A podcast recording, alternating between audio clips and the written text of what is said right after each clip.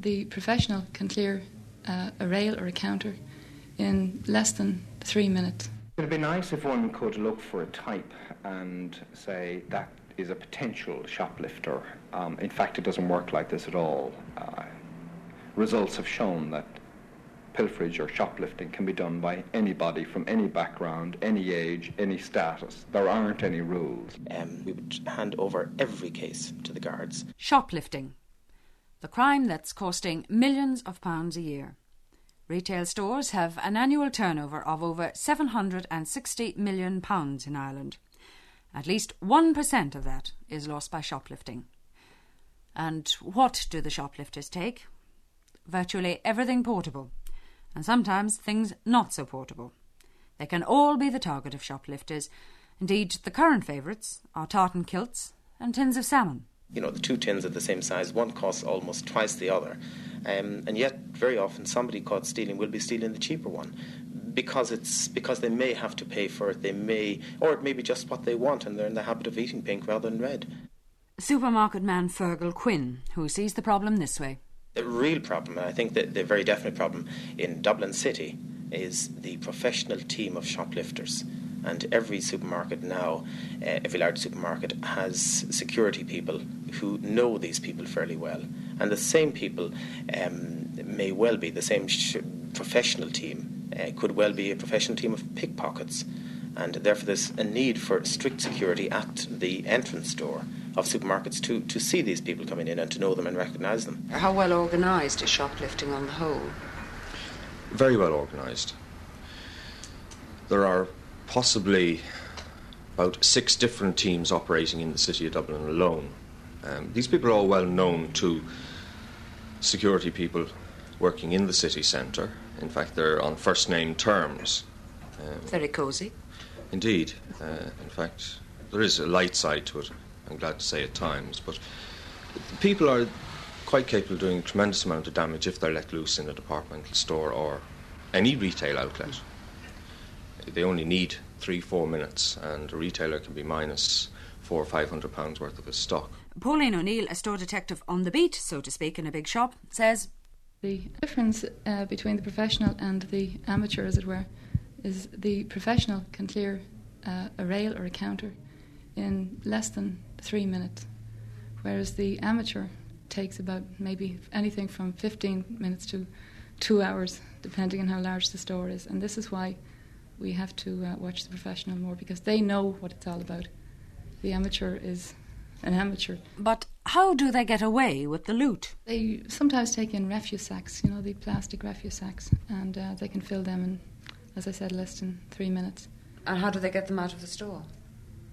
Well, sometimes, uh, depending on, on uh, if we know them well, uh, they may leave the bag. Now, sometimes we get the bag. For that, again, they have uh, what we call carriers, and uh, they take them out. They come in, maybe we don't know these people, and they come in and they collect the stuff if we can't find what they filled up, you know, the bags they filled up.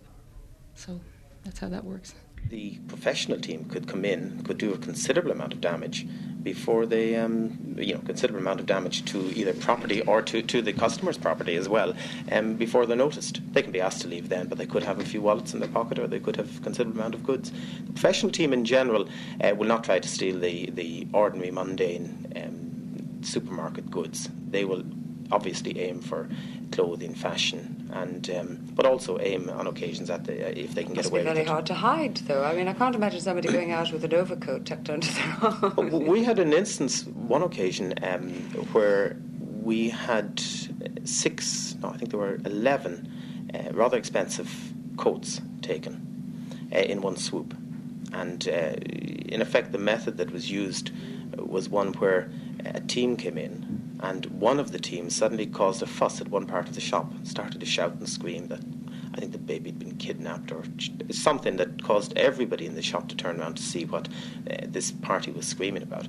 And when everybody turned around, the um, coats disappeared the other side, uh, at the other side of the shop.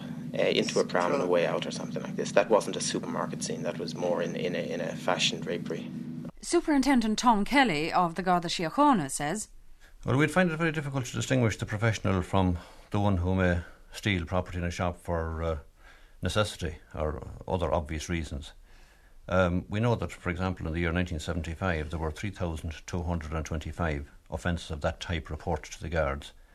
And there is no immediate means of distinguishing the professional, the, the, the one who would steal, perhaps to sell again, uh, from the person who stole, perhaps because of an immediate want in some other area.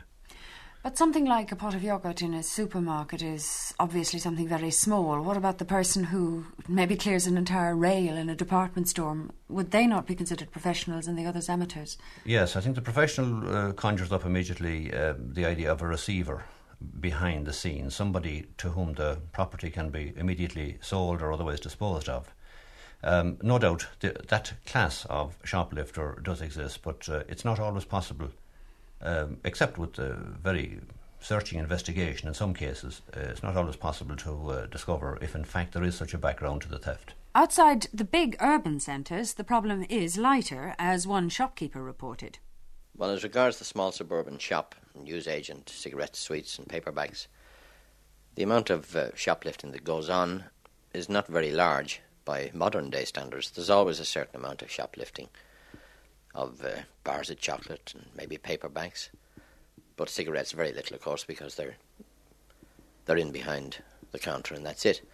And overall, I think the uh, the amount of shoplifting generally in small suburban shop is, is pretty low. Mostly because no matter what time you go in, there's always somebody behind the counter to serve and keep an eye out.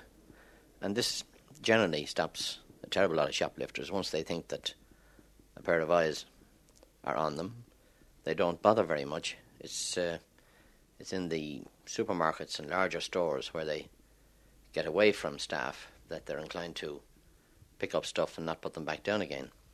If you go in for a lot of the impulse sales effort, it means that you have to have your goods on open display, and of course, by doing that, you take the chance of shoplifting and you probably realize that there will be an amount of shoplifting and it's, it's built into your prices in quite a lot of places.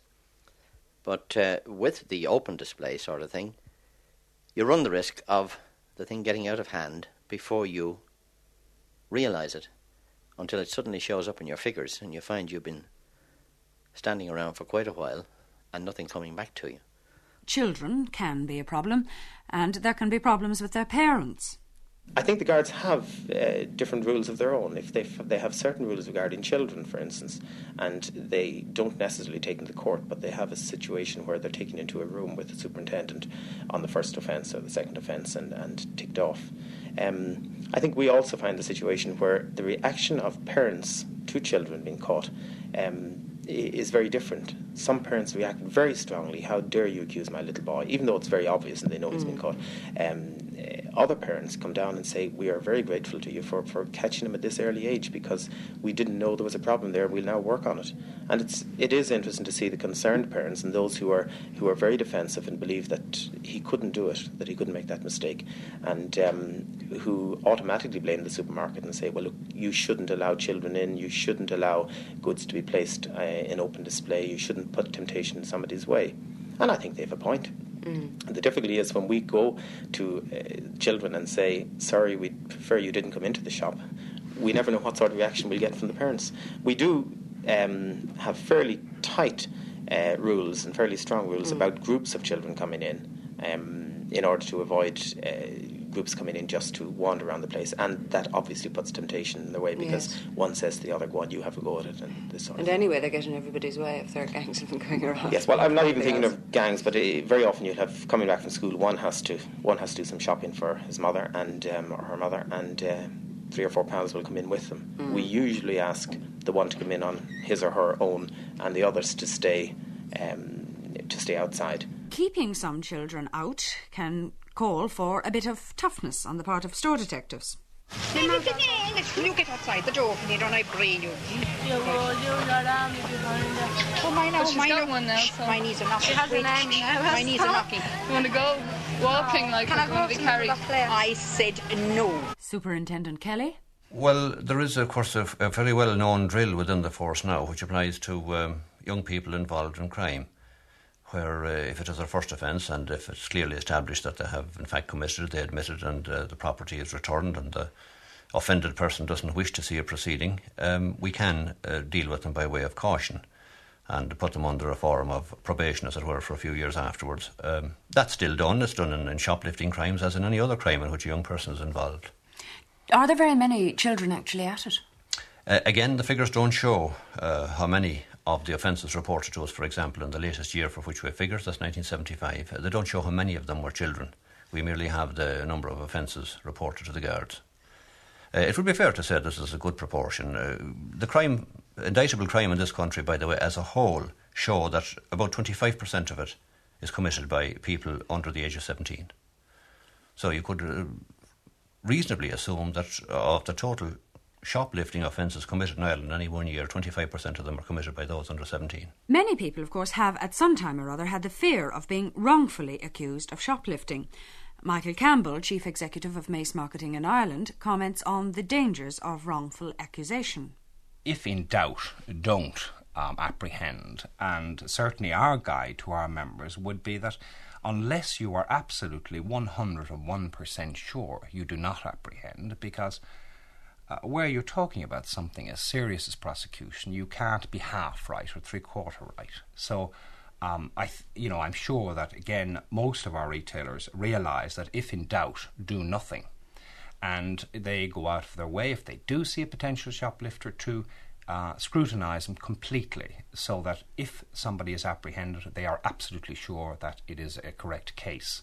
But uh, the rule of thumb is beware of the dangers of and the, the, the injustice perhaps of wrongful apprehension and don't go near the person. It worries the people in the stores too. One of the very first cases of shoplifting I had at, at a very early uh, stage in, in, in my own career, uh, seeing a lady place a very large jar of Bovril into her pocket. Uh, I remember at that stage it was 10 sixpence worth, which was a huge amount of money somebody, and it was, must have been a very big pocket. And we didn't sell 10 and sixpenny Bovrils too often. You know, we only had two or three in the shelf. And uh, seeing her put it in her pocket and getting very worried about what to, to do and deciding that we would have to uh, Challenge. uh, challenge her once she left the shop. And just as I built up to do it, the um, one of the assistants came running round to say he'd found the 10 and 6 Bovril at the other side of the shop over on top of the detergents. In other words, the customer who had, the, the, the shoplifter who had decided to take it, had a change in conscience at the other side of the shop, or for whatever reason, maybe she thought she'd been seen, changed her mind and decided not to not to take it at all. Now, the serious implications there would be that had we chal- had we challenged her, um, we would have been very seriously guilty, and we would have been guilty because um, she wasn't in fact shoplifting on the occasion. And ever since then, uh, I've certainly been very aware that if you see somebody, you really have to watch them to make sure they don't change their mind afterwards. There must be no doubt whatsoever as to what has taken place. Um, if they observe a customer uh, conceal an item, they must know what that item is, where it is concealed. Because you can have the situation where potential shoplifters will take items, put them into a bag or into their coat pocket, particularly in supermarkets. They'll walk around, they'll walk around um, a corner, they're out of sight for maybe only 10 15 seconds, and for some reason or other they decide they don't want the item that they have taken. Now, they're not going to go back to where they have originally taken the item from. They'll put it down amongst the cornflakes, the jams, the jellies. And if the store detective misses that and subsequently follows the customer outside the store and arrests them, they're in extremely serious trouble. When do the challenges or arrests take place? Usually we pick them up either in the fitting room or outside the shop. There has been a, a worry, a lot of retailers feel that they cannot touch anybody within their own premises. This is not so. You can, in fact, if the intention has been to remove the garment without paying for it, you can, or the goods without paying, you can apprehend them in your own store. Nuala Price of Open Till 8 Boutique. And from Pauline O'Neill of Store Security. It's all in the approach and how you uh, suggest to the person that they've taken something. And if you tell them something that you know they've taken, then nine times out of ten they'll just say, "I'm sorry," and they come back. You will get the odd one, but basically they run away. You don't have any worries about putting your hand on them because you can't catch them. By law, you're entitled to stop a person once they have passed the point of sale. Hmm. Now, to bring a case to court on those grounds, you'd be leaving yourself uh, very open. And the only way to be 100% sure is let the person walk out onto the street, and in fact, let them, if possible, walk some distance away from the store. So there can be absolutely no doubt in anybody's mind that the person had no intention to uh, pay for the item at all. Of course, prevention is better than cure, and the guards advise. Prevention, of course, is, is the obvious advice in the case of any crime, and uh, with the property displayed. So, obviously, in shops and stores and supermarkets, uh, clearly it's a case where prevention can um, have its own special reward. Uh, to prevent it, of course, would involve a very efficient training of uh, staffs so that they would know how to, um, first of all, how to observe the goings on of customers, uh, when they should become suspicious, what they would what they would do, what drill should be followed in, in particular cases where their suspicion is well established, and uh, indeed it may go so far as to training them as to how they should in fact approach a suspect shoplifter, what questions they would put, and uh, uh, that type of procedural training generally would be, I think, very useful if uh, major stores adopted it for their staffs. And now Michael Campbell. Our policy, very simply, is where possible, deterrent, and to put in as many uh, preventatives to shoplifting happening um, rather than try and solve the problem afterwards. So the mirrors which show the aisles in the shop and the low shelves are all part of this deterrent, and the manager having his uh, office so that he overlooks his shop. But in essence, to deter, we feel, is far better than to try and solve the problem afterwards. Is um, apprehension an even bigger problem for somebody who is liable to know all his customers? Well, we have an advantage there because as most mace shops are situated in um, rural communities, they have the the they know their customers. So, uh, in large areas, thousands of people can go through a shop. You don't really know them. Um, but the mace grocer, in fact, does probably know 90 or 95% of the people going into his shop. So he starts off with an advantage, we feel. Is the mirror the major deterrent, or do you have others? Well, the mirror, I mean, there can't, yes, there in some shops they would use television cameras, but in essence, um, there isn't any substitute for people watching um, the customers, watching potential shoplifters. And I asked Nuala Price if she has a security system. Yes, we've recently installed a security system, and we have found that it has, it has reduced the losses by about 75%. That does not mean it cuts it out entirely but certainly they have been dramatically reduced.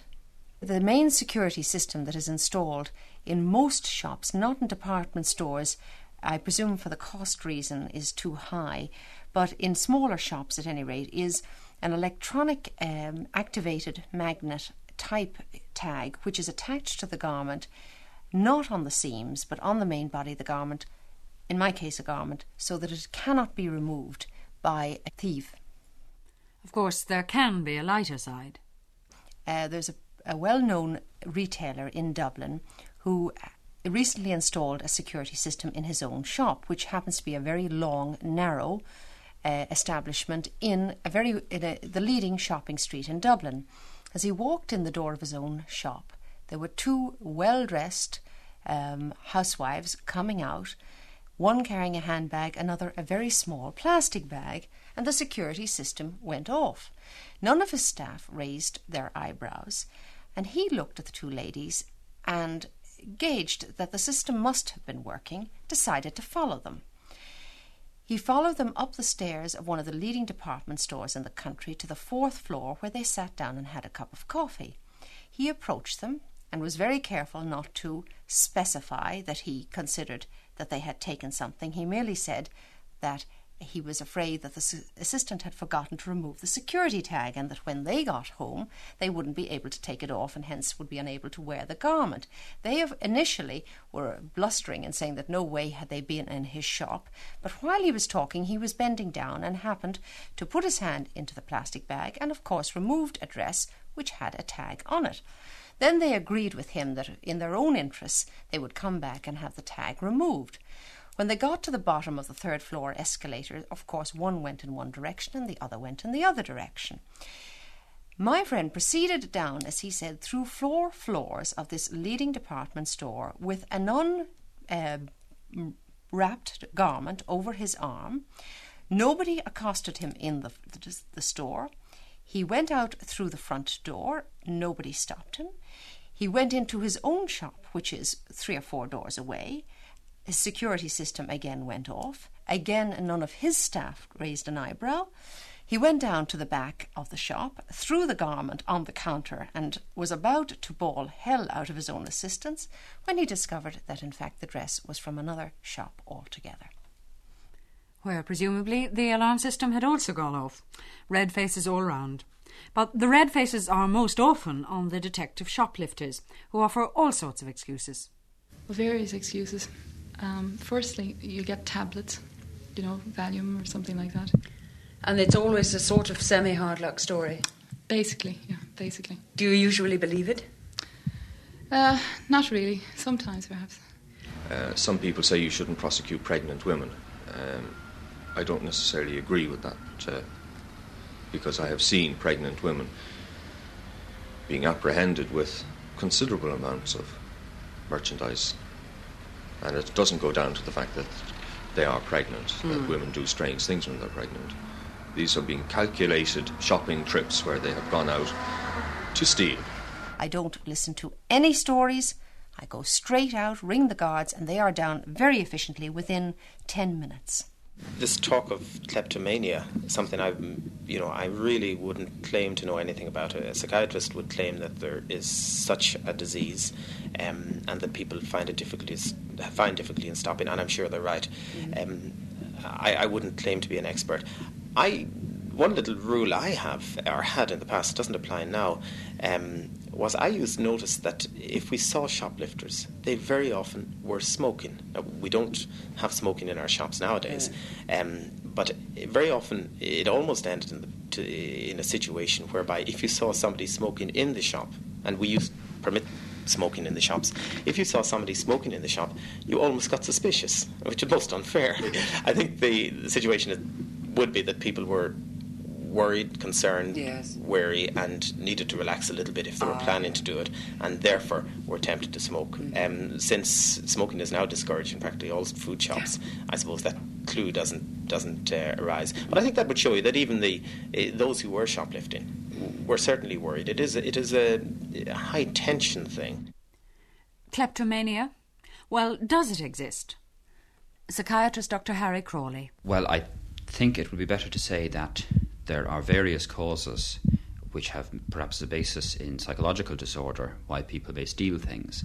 Um, certainly, they're not, of course, the explanation of all stealing. Kleptomania is usually reserved for um, a disorder in which there is a perpetual compulsion to steal, and the stealing in many ways is irrational because the person doesn't appear to gain from the theft and, in fact, needs to obtain some object, often any object. Uh, frequently doesn't attempt to resell it or to benefit from it, but hides it away again. It is frequently thought that the basis of kleptomania, which occurs more commonly in children than in adults, is some form of affection stealing, so that the object is an affectional substitute. Then that is something that one could almost leave aside. Well, then what um, is the psychiatric basis for people who shoplift? Do the, do the people who do it fall into various categories? Well, insofar as there's a common thread, you can say that the basis is that the behaviour for the person represents a deviation which for them is completely inconsistent with their previous personality and character. Now, there are various types of people who, who shoplift. Um, one group are women in middle age. This, I think, has been fairly well established. Frequently, who appear to have depression and who have no history previously of theft um, who don't necessarily take very much, and often what they take is of little value and is even irrational. They may take items which obviously couldn't be of any further value to them. Um, uh, as I say, the, subsequently it has been dis- discovered that they have been suffering from depressions at this time. Now, there are other explanations why, but that's one type of, of group. Um, some children, particularly children with a deprived background, um, who have either lost their parents or have, in one way or another, um, lack of uh, affection early in life, an affectional sort of basis for their for their emotional life, appear to be more inclined to shoplift. Uh, handicapped children uh, can be more inclined to shoplift as well. Sometimes, of course, they can be exploited by others, and simply in this kind of Fagin type of, of Oliver Twist type of store situation, can be used merely uh, by by others as shoplifters. The um, other associations really would be excitement for one thing uh, can, can be a basis in the sense that the actual uh, challenge of being able to do this and get away with it may be, may be stimulating to a, particularly to a young child. And um, it can be a way of drawing attention to a problem in somebody who actually has no, uh, no clear insight into the fact that they need help, but has a, an unconscious awareness of the fact that they, they need in some way to be to have their problems brought to attention and um, some, therefore one would feel that the basis there is the wish to be caught rather than the wish to actually acquire something. All these things co- seem to mix together in producing different types of psychological basis. A shoplifter is caught, but are shoplifters always handed over to the guards? What, for example, would make Pauline O'Neill take this action? Well, attitude mostly, uh, depending on how they react to what has happened. If they, you know, persist in denying it, then naturally we have to take them to the police station to safeguard ourselves. Hmm. But uh, if they're sorry and things like that, then we let them go, you know. And they don't make a fuss? Well, most of them don't make a fuss, depending on how you approach them outside, you know. Uh, we found a situation whereby we had uh, a number of shoplifting cases. Some of them appeared to be very sad. The wife of um, of a man who was just going for promotion, who was well known uh, in, in that particular community, and he could be a teacher or a manager or somewhere, to whom his wife appearing in, in, in the court was going to do considerable damage to him. And next to him was, um, oh, somebody who was, who was unimportant and who's perhaps came from a community where it wouldn't be regarded as being very important to be caught shoplifting. And there was obviously a temptation to say, well, the amount of damage you do to one family is far more than the amount of damage you do to the other. And uh, on that situation, you would almost find yourself tempted to say, well, let's not prosecute one, and you know we should go ahead and prosecute the other because they've done a lot of shoplifting. And suddenly, that situation was terribly serious because here I personally was lying awake at night trying to decide what should we do. Um, and uh, you, you, can see that the main danger there is that I would end up as a judge um, in deciding, and before it, it ever got to before court. it ever got to court, and and not only that, but um, I would end up as a judge biased almost because uh, on the amount of damage it would do to one family as against another. So. excuse me, on, on the basis of that, having thought it out, and really to be quite fair, having lain awake on a number of nights knowing the amount of damage uh, that was doing, I made a decision personally that uh, in future we would hand over every case to the guards. We would say to the guards, um, this is a case that we have seen. Um, you make a decision as to whether to prosecute or not. We have an absolute policy of prosecution. We never listen to any stories. I, in fact, I just don't listen. We find uh, a customer either through um, a one-way mirror or um, through girls keeping their eyes open, has put a garment in her bag or in concealed it about her person and has no intention of paying for it. And whether she's in or out of the shop makes very little difference. If the intention has been to remove a garment from the premises without paying for it, the judge will stand over that. And the guard's viewpoint? Well, the groundwork is usually, of course, done by the manager or the staff member or perhaps a security uh, employee of the business concerned. Uh, the observation has been made by him or her, that security officer or, or uh, employee. The physical evidence, that is the property which has been stolen or suspected to have been stolen, is usually uh, seized or forthcoming. The person involved is usually identified. Uh, and in fact, in many cases, the manager or person in charge of the premises has spoken to the suspect uh, and has decided on his uh, line of action. At that stage, the guards are, are informed. Uh, I just mentioned that to show you that uh, the machinery of the law has in fact been put in motion uh, when the guards are called, and it, it's their duty, clearly in law, to deal with the person in accordance with the law, and that involves pursuing the ordinary drill for the charging and releasing on bail or remanding in custody of an ordinary arrested person. So they take the person to the Garda station with the security officer or witness who uh, detected the offence in the first instance. They also bring the property involved. And from there on, the, the drill, uh, as I said, is, is, pursued in the same way as any other crime. The person is questioned, the statement is taken from the witnesses, the property is deta- retained, and charge sheets prepared, and the person released on bail or in custody, remanded in custody in appropriate cases. Les McLinden is not altogether satisfied with what happens when shoplifters are taken to court. Because in this country we still work with the uh, Larceny Act of 1916, uh, whereas in the UK they have the Theft Act of 1968, uh, which allows um, the same onus isn't put on the person prosecuting to prove the case whereas under the Larceny Act we're rather constricted, or restricted, I should say. First offenders normally get the Probation Act or possibly a small fine.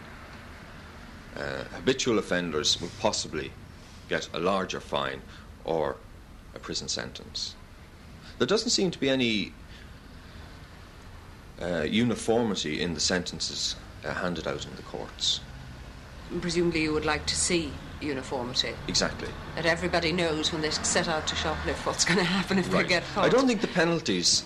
Uh, the penalties are strong enough. I don't certainly advocate that everybody should be sent to prison or anything like that. But I do feel that if a person is going to go out, set out to steal, and if they're caught, uh, that the only place that you're going to really hurt them is in their pocket. A district justice, however, suggested to me that there's nothing really to get too alarmed about. He's of the opinion that, apart from the professional shoplifters, who are always sent to jail when they're apprehended, amateur shoplifting is no greater problem than it was about ten years ago. He's found that by and large, the lifters fall into a number of fairly easily classifiable categories. First of all, there are some of the summer visiting students. They take the chance because they know that they can only be sent home, and what they're liable to have fallen for is a tartan kilt. Then there's the housewife who comes into Dublin City from a neighbouring county, maybe Westmeath or Kildare. She's usually accompanied either by a daughter or by a friend, and she runs out of money before her day's shopping's completed, so she decides to lift. Then there's the man, usually on a Saturday afternoon. He's thrown out of the pub for the holy hour and decides to fill in the time, and his free purchase is likely to be a sports jacket. And there's the woman in need, whose husband is out of work. All of these cases are liable to be dealt with lightly by the courts and have the Probation Act applied. And according to the Justice, he's most unlikely to see that offender back in court again. The professionals, however, are a different matter, and they can get stiff sentences, if they're caught. But overall, says this Justice, and he suggests that his colleagues would agree, honesty is a thing of the past. People are inclined to regard the cost of living and inflation as justification for getting round paying for items and also people, particularly young people, want more in material terms, and not being able to afford it is no deterrent. Ally that to modern shop layout, says the Justice, and there you have your shoplifting problem. In the basic business of preventing shoplifting, certainly in the larger stores, the security person or store detective plays a major role. What makes a good one? Good store detectives are very difficult uh, to get. They're sort of a breed unto themselves. Naturally, they have to be observant. They've got to have uh, confidence in themselves. They must be capable of making or uh, working on their own, um, making decisions, making the right decisions, and making them quickly. They must have a great deal of patience. They can spend at times considerable periods keeping a suspect uh, under observation. They must be 100% sure of their facts. It's an inbuilt, a built-in thing. It's it's not. You can't be thought to be a store detective. You within the first week, you either make it or you don't make it. And I think generally people who are not going to make it know themselves before the three months training or whatever it is, month, three months is up, and uh, they generally leave, and the ones who stay are the ones who make it. Store detectives seem to be mainly girls, and the younger girls at that. Uh, well, again, there's no hard and fast rule. There's, uh, we come in various sizes and uh, builds, as I'm sure you've noticed.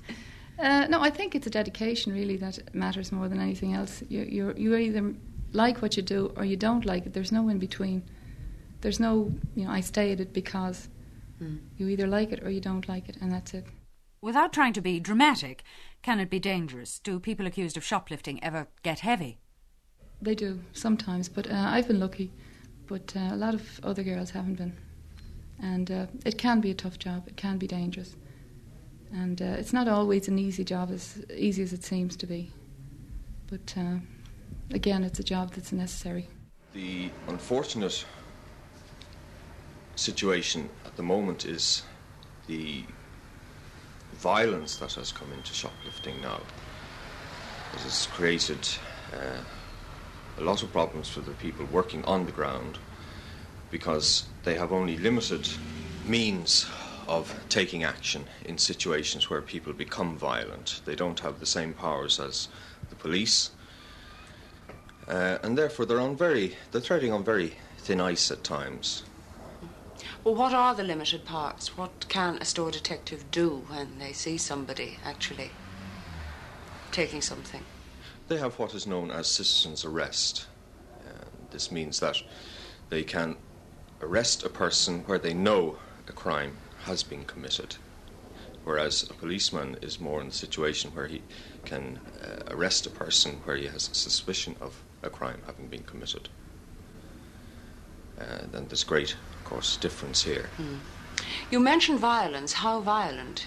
Um, is it just somebody throwing a punch, or is it liable to be worse than that?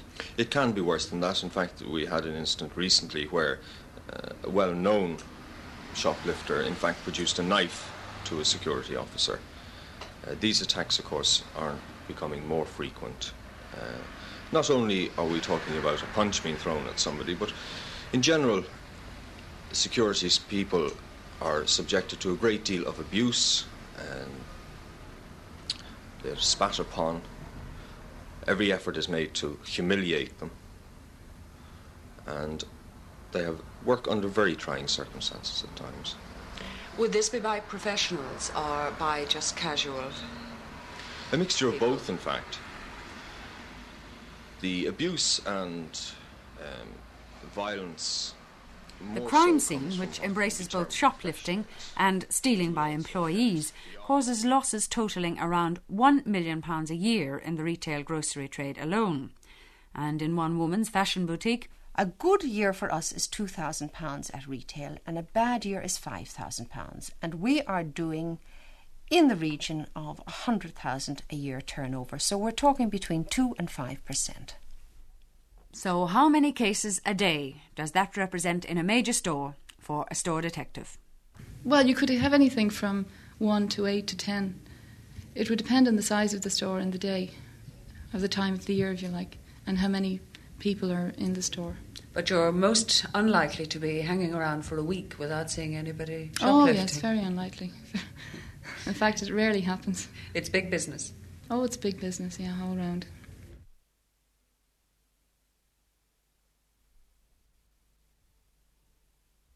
What's Viewpoint.